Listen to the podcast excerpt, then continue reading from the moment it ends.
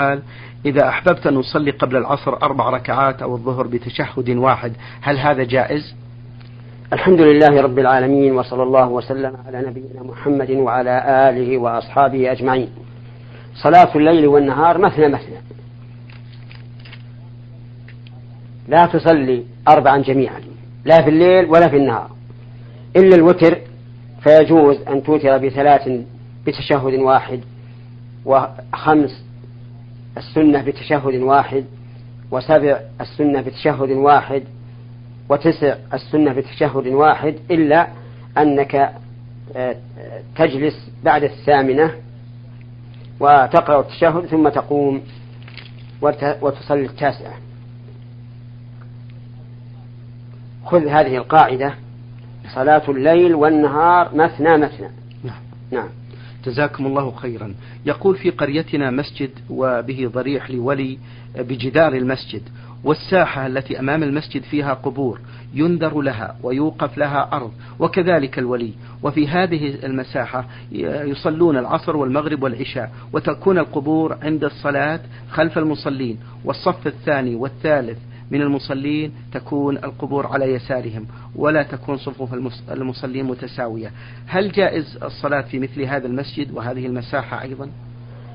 الأمر في هذا يرجع إلى شؤون المساجد والمقابر عندكم فارجعوا إليهم. وإذا شاءوا أن يستفتوا فليرسلوا إلينا استفتاء رسميا حتى نبين لهم ما يتقون. إن شاء الله تعالى حسب ما جاء في الكتاب والسنة. جزاكم الله خيرا. يقول نحن شباب تركنا الصلاة في هذا المسجد لأنه مكان يمارس فيه أعمال بدعية وأعمال شركية وزيارات للنساء لهذا الولي فاتخذنا مصلى في فلات ونقيم فيه الصلوات. هل عملنا هذا جائز؟ وهل صلاتنا هذه صحيحة في هذا المصلى في الحر والبرد واعتدال الجو؟ وقد قال لنا أحد طلاب العلم بأن صلاتكم في هذا المصلى آه، تعدل خمسين صلاة. عملكم هذا جائز. بل هو واجب إذا كان حضوركم للجماعة يتضمن أشياء منكرة. فإذا صليتم في مسجد خال من هذه المنكرات فذلك خير. وأما أن لكم أجر خمسين فهذا إنما ورد في الرجل يكون في الفلاة وحده فيصلي فيؤذن ويقيم ويصلي. وأما أنتم فجماعة. نعم. هذا السائل يسأل عن سجود الشكر إذا مررت هل آه، إذا مررت بسجدة شكر؟ يقول إذا أردت أن أسجد لله شكرا فهل أكبر لله عند كل سجدة ورفعة؟ وهل أسلم عن اليمين واليسار؟ وهل يجوز السجود إلى جهة غير القبلة؟ لعل مراد السائل إذا مر بآية سجدة. نعم. لأنه ليس في القرآن آه، سجدة شكر أبدا. نعم. ولكن إذا حصل له نعمة أو انتفاع نقمة عارض فإنه يسجد لله تعالى شكرا. يكبر إذا سجد ويقول سبحان ربي الأعلى ويذكر النعمة التي أصابته والنقمة التي انتفعت عنه ويشكر الله عليها. جزاكم الله خيرا. يقول وضحوا لنا كيفية توجيه المحتضر في الموت من حيث الجهات أين يكون رأسه ورجلاه؟ آه، ذكر الفقهاء رحمهم الله أنه يسن توجيه المحتضر إلى القبلة ولكنني لا أعلم لهذا سنة خاصة. وأما كون رأسه إلى اليمين أو اليسار فالأمر في هذا واسع سواء إلى اليمين أو اليسار. نعم. جزاكم الله خيرا. يستفسر عن الآية الكريمة في قوله تعالى وما كنت لديهم إذ يلقون أقلامهم أيهم يكفل مريم؟ مريم. نعم. المعنى أن أن هؤلاء استهموا أيهم يكفل مريم. نعم. واستهموا بالأقلام والكيفية لا أعرفها. فهم استهموا على كيفية معينة أيهم غلب تكون عنده مريم حفظكم الله. السائل سليم بن عبد الله من اليمن يقول ما تفسير الآية الكريمة في قوله تعالى ما ننسخ من آية أو ننسها نأتي بخير منها المعنى أن الله سبحانه وتعالى بين أنه لا ينسخ حكما من أحكام الشريعة إلا أتى بخير منه للعبد. أو مثله. جزاكم الله خيرا. يقول آه هذا السائل فضيلة الشيخ ما رأي فضيلتكم في مجموعة فتاوى شيخ الإسلام ابن تيمية رحمه الله؟ رأينا أنها من خير ما كتب لأنها من عالم فقيه ناصح. وإنني أحث, أحث أخي هذا السائل وغيره ممن يستمع. إلى أحثه على اقتناء كتاب كتب شيخ الإسلام ابن تيمية رحمه الله. وكذلك تلميذه ابن القيم. لما فيها من الخير والبركة والعلم الغزير الذي لا تجده في غيرها. ولما فيها من قوة الاستنباط استنباط الأحكام من الكتاب والسنة. فهي كتب لم يخرج مثلها فيما أعلم. فعليك يا طالب العلم عليك بها. نعم. أحسن الله إليكم يقول السائل ما حكم أكل ذبائح عباد القبور الذين في عصرنا الحالي؟ وهم يصلون ويصومون ويقومون بجميع أنواع العبادات. نعم. المشرك لا لا لا تؤكل ذبيحته ولا يصلى خلفه ولا تقبل صلاته. ولا صيامه ولا صدقته ولا يحل له أن يدخل مكة. وعليه أن يتوب إلى الله من الشرك. قبل أن يموت على ذلك فإن من مات على الشرك حرم الله عليه الجنة ومواه النار وما للظالمين من أنصار. وإنني أنصح علماء البلاد التي فيها قبور تعبد. وأخوفهم بالله عز وجل. لأن عليهم أن يبينوا لهؤلاء العوام حكم الله تعالى في هذه القبور وفي الاشتراك بها. قال الله عز وجل وإذا أخذ الله ميثاق الذين أوتوا الكتاب لتبيننه للناس ولا تكتمونه. فنبذوه وراء ظهورهم واشتروا به ثمنا قليلا فبئس ما يشترون. وإن الشيطان ليوحي إلى بعض العلماء فيقول إنك إن أنكرت على هؤلاء العوام لم تكن سيدا فيهم. وهذا من الخطأ. فالإنسان إذا نهى عما حرم الله وأمر بما أمر الله صار سيدا حقا لأن العاقبة للمتقين. فعلى إخواني من أهل العلم في تلك البلاد أن أن يبينوا الحق وأن لا تأخذهم في الله لومة لائم لأنهم عن ذلك مسؤولون. نعم. جزاكم الله خيرا. يقول هذا السائل في هذا السؤال هناك البعض من الناس بعد صلاة الفريضة يدعو وفي نهاية الدعاء يقول الفاتحة إلى روح سيدنا محمد صلى الله عليه وسلم ويمسح وجهه ويقرأ الفاتحة وكذلك يقرأ الفاتحة لأمواته وأموات المسلمين. فما توجيه فضيلتكم؟ توجيهنا لهؤلاء أن يلتزموا بالسنة. والسنة بعد صلاة الفريضة التسبيح والتكبير والتهليل. نعم. كما كان النبي صلى الله عليه وعلى آله وسلم يفعل وكما أمر بذلك. وأما الدعاء جماعة. ثم قراءة الفاتحة. فهذا بدعة. فهذه سنة النبي صلى الله عليه وعلى آله وسلم. وهدي أصحابه. ليس فيها ذلك أبدا. وهم أعلم منا أعلم منا بشريعة الله. وهم أعمق منا إيمانا. وهم أقوى منا محبة لله ورسوله.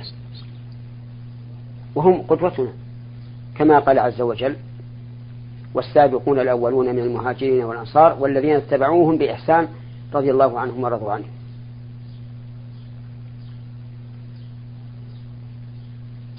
فعلينا أن نرجع إلى ما سلف من عمل الصحابة رضي الله عنهم في عهد نبي صلى الله عليه وعلى آله وسلم وبعده. فإنهم خير القرون وأفضل الأمة. وليس لنا أن نبتدع في دين الله تعالى ما ليس منه. بل إن بدعتنا لا تزيدنا من الله إلا بعدا والعياذ بالله. لقول النبي صلى الله عليه وعلى آله وسلم كل بدعة ضلالة. وماذا بعد الحق إلا الضلال؟ نعم. جزاكم الله خيرا. فضيلة الشيخ آه، إضافة السيد عند الصلاة على النبي صلى الله عليه وسلم إلى سيدنا محمد صلى الله عليه وسلم. هل هي واردة؟ لا أعلم أنها واردة والمعروف أن النبي صلى الله عليه وعلى آله وسلم علم أمته كيف يصلون عليه بقوله قولوا اللهم صل على محمد وعلى آل محمد كما صليت على إبراهيم وعلى آل إبراهيم إنك حميد مجيد. ولم يذكر فيها سيدا ولا شك أن النبي صلى الله عليه وعلى آله وسلم سيد ولد آدم وأنه إمامنا وقدوتنا وأنه لا خير لنا إن خرجنا عن سنته قيد أنملة لكن أن نضيف إلى شيء علمه أمته فليس من حقنا هذا. مع, مع إيماننا بأنه سيدنا.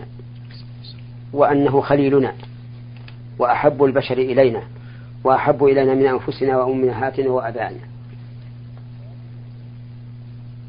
ويجب تقديم محبته واعتقاد سيادته ومن محبته وسيادته التزام سنته. ألا نقصر عنها ولا نتجاوزها. نعم. جزاكم الله خير شيخ. آه هذا المستمع راضي آه الحربي يقول في هذا السؤال آه ما الحكم من فضيلة الشيخ في أن بعض الناس إذا مات الميت آه، قام الذين خلفه بأخذ ماله كله ويعطون الأبناء من هذا المال ولا يعطون البنات بحجة أن البنات لا يطالبن بهذا المال؟ أرجو التوجيه في هذا الأمر. هذا محرم بل من كبائر الذنوب والعياذ بالله. لأن الله تعالى لما ذكر الميراث ميراث الزوجين والإخوة من الأم وهم أبعد من الفروع والأصول. قال تلك حدود الله. ومن يطع الله ورسوله يدخله نارا خالدا فيها. نعم ومن يطع الله ورسوله يدخله جنات تجري من تحتها الأنهار خالدا فيها. وذلك الفوز العظيم. ومن يعص الله ورسوله ويتعدى حدوده يدخله نارا خالدا فيها وله عذاب مهين. فبين أن هذه حدود الله وأن من تعدى حدود الله وعصى الله ورسوله يدخله نارا خالدا فيها. فعلى المؤمن أن يعطي كل ذي حق حقه من الإرث سواء كانوا رجالا أو نساء. فإذا مات إنسان عن ولدين وبنت وجب أن تعطى البنت خمس المال. وأربعة أخماس للابنين. لكل واحد خمسان لقول الله تعالى يوصيكم الله في أولادكم للذكر مثل حظ الأنثيين. وهذه العادات والتقاليد عادات باطلة جاهلية. لا يحل لأحد أن يقدمها على شريعة الله أبدا. والواجب أن يعطى كل ذو حق أن يعطى كل ذي حق حقه. وأن ترفع القضية إلى القاضي حتى يحكم فيها بشريعة الله. فتزول هذه العادة الجاهلية الجائرة الباطلة. جزاكم الله خيرا. هذا سائل للبرنامج يقول أرجو التكرم من فضيلة الشيخ محمد الصالح العثيمين بالإجابة على أسئلتي.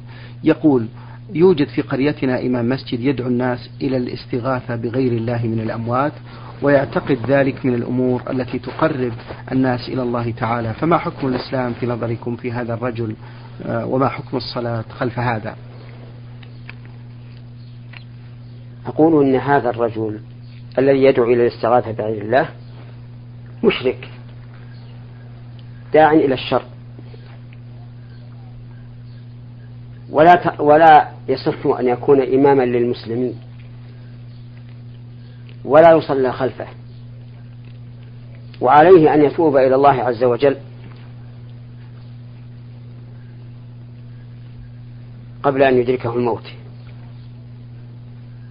الاستغاثة لا تكون إلا بالله وحده. وتكون الاستغاثة بحي قادر على أن ينقذ من استغاث به من الشدة. نعم. كما في قول الله تبارك وتعالى فاستغاثه الذي من شيعته على الذي من عدوه. أما أن يستغيث بالأموات فهذا شرك أكبر مخرج عن الملة. وإنني من هذا المنبر أدعو هذا الرجل إلى أن يتوب إلى الله عز وجل. ويعلم أن الاستغاثة بالأموات لا تقرب إلى الله بل هي تبعد من الله عز وجل. ومن استغاث بالأموات فهو داخل في قول الله تعالى إنه من يشرك بالله فقد حرم الله عليه الجنة ومواه النار وما للظالمين من أنصار. نعم. جزاكم الله خيرا. يقول هذا السائل هل يجوز للمرأة أن تخفف من شعر يديها ورجليها من باب التجمل للزوج؟ أما إذا نعم. أما إذا كان الشعر كثيرا يشبه شعور الرجال فلا بأس أن تخفف. وأما إذا كان عاديا فالأولى ألا, ألا تتعرض له وأن تبقيه لأن هذا لا يستنكر ولا يستغرب. شيء عادي. ولأن الله عز وجل لم يخلق هذا إلا لحكمة عظيمة.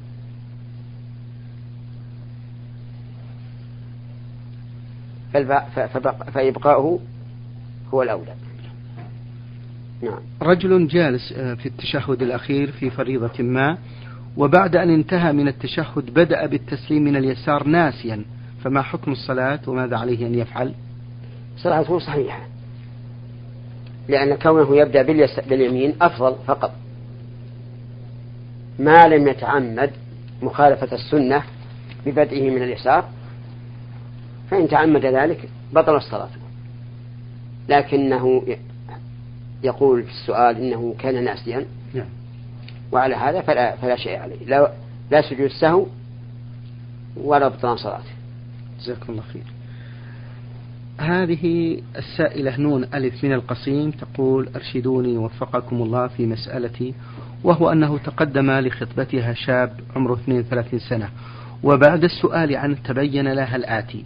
شاب محافظ على الصلوات الخمس وخاصة صلاة الفجر وعندما سألنا عنه إمام المسجد قال هذا دأبه منذ ثلاث سنوات وليس منذ الخطبة لكم. ثانيا تقول إنه كان على قول آه، بعض الناس أي سفر. نعم. خارجي. تقول وأقر أحد الشباب من أصدقائه بأنه قد شرب معهم المسكر في تلك السفريات وقد أقر هو بسفهه وطيشه في السابق لكنه حلف أنه لم يشرب المسكر في حياته أبدا. ثالثا تبين أنه يتولى رعاية أمه وإخوته الذين هم أكبر منه سنا وأصغر منه. رابعا تقول بأنه الآن يدخن السيجار وأن أخلاقه طيبة جدا مع جيرانه وعامة الناس. وبعد هذا أسأل الله ثم أسأل الشيخ أن يرشدني قبل أن يتقدم لي مأجوري أولا إذا كانت هذه المرأة صغيرة السن والخطاب عليها كثير نعم. فلا فلا أرى أن تتزوج به.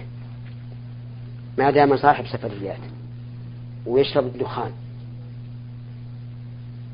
وأما إذا كانت قد كبر به السن وصار الخطاب قليلين فهنا تسأل هل الرجل تاب عن السفريات وعن شرب الخمر؟ إذا قالوا نعم فالدخان تشترط عليه. إما أن يقلع عنه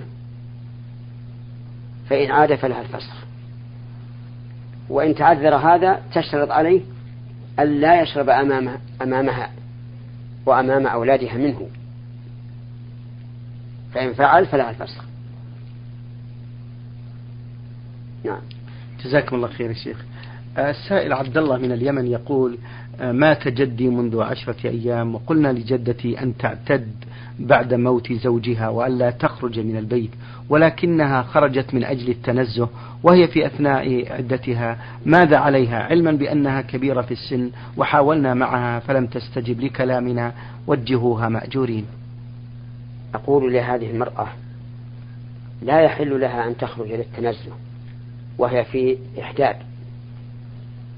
لأن الإحداد يوجب عليها أن تبقى في في البيت الذي مات زوجها وهي ساكنة فيه ولا تخرج إلا لضرورة في الليل أو لحاجة في النهار والنزهة ليست ضرورة ولا حاجة.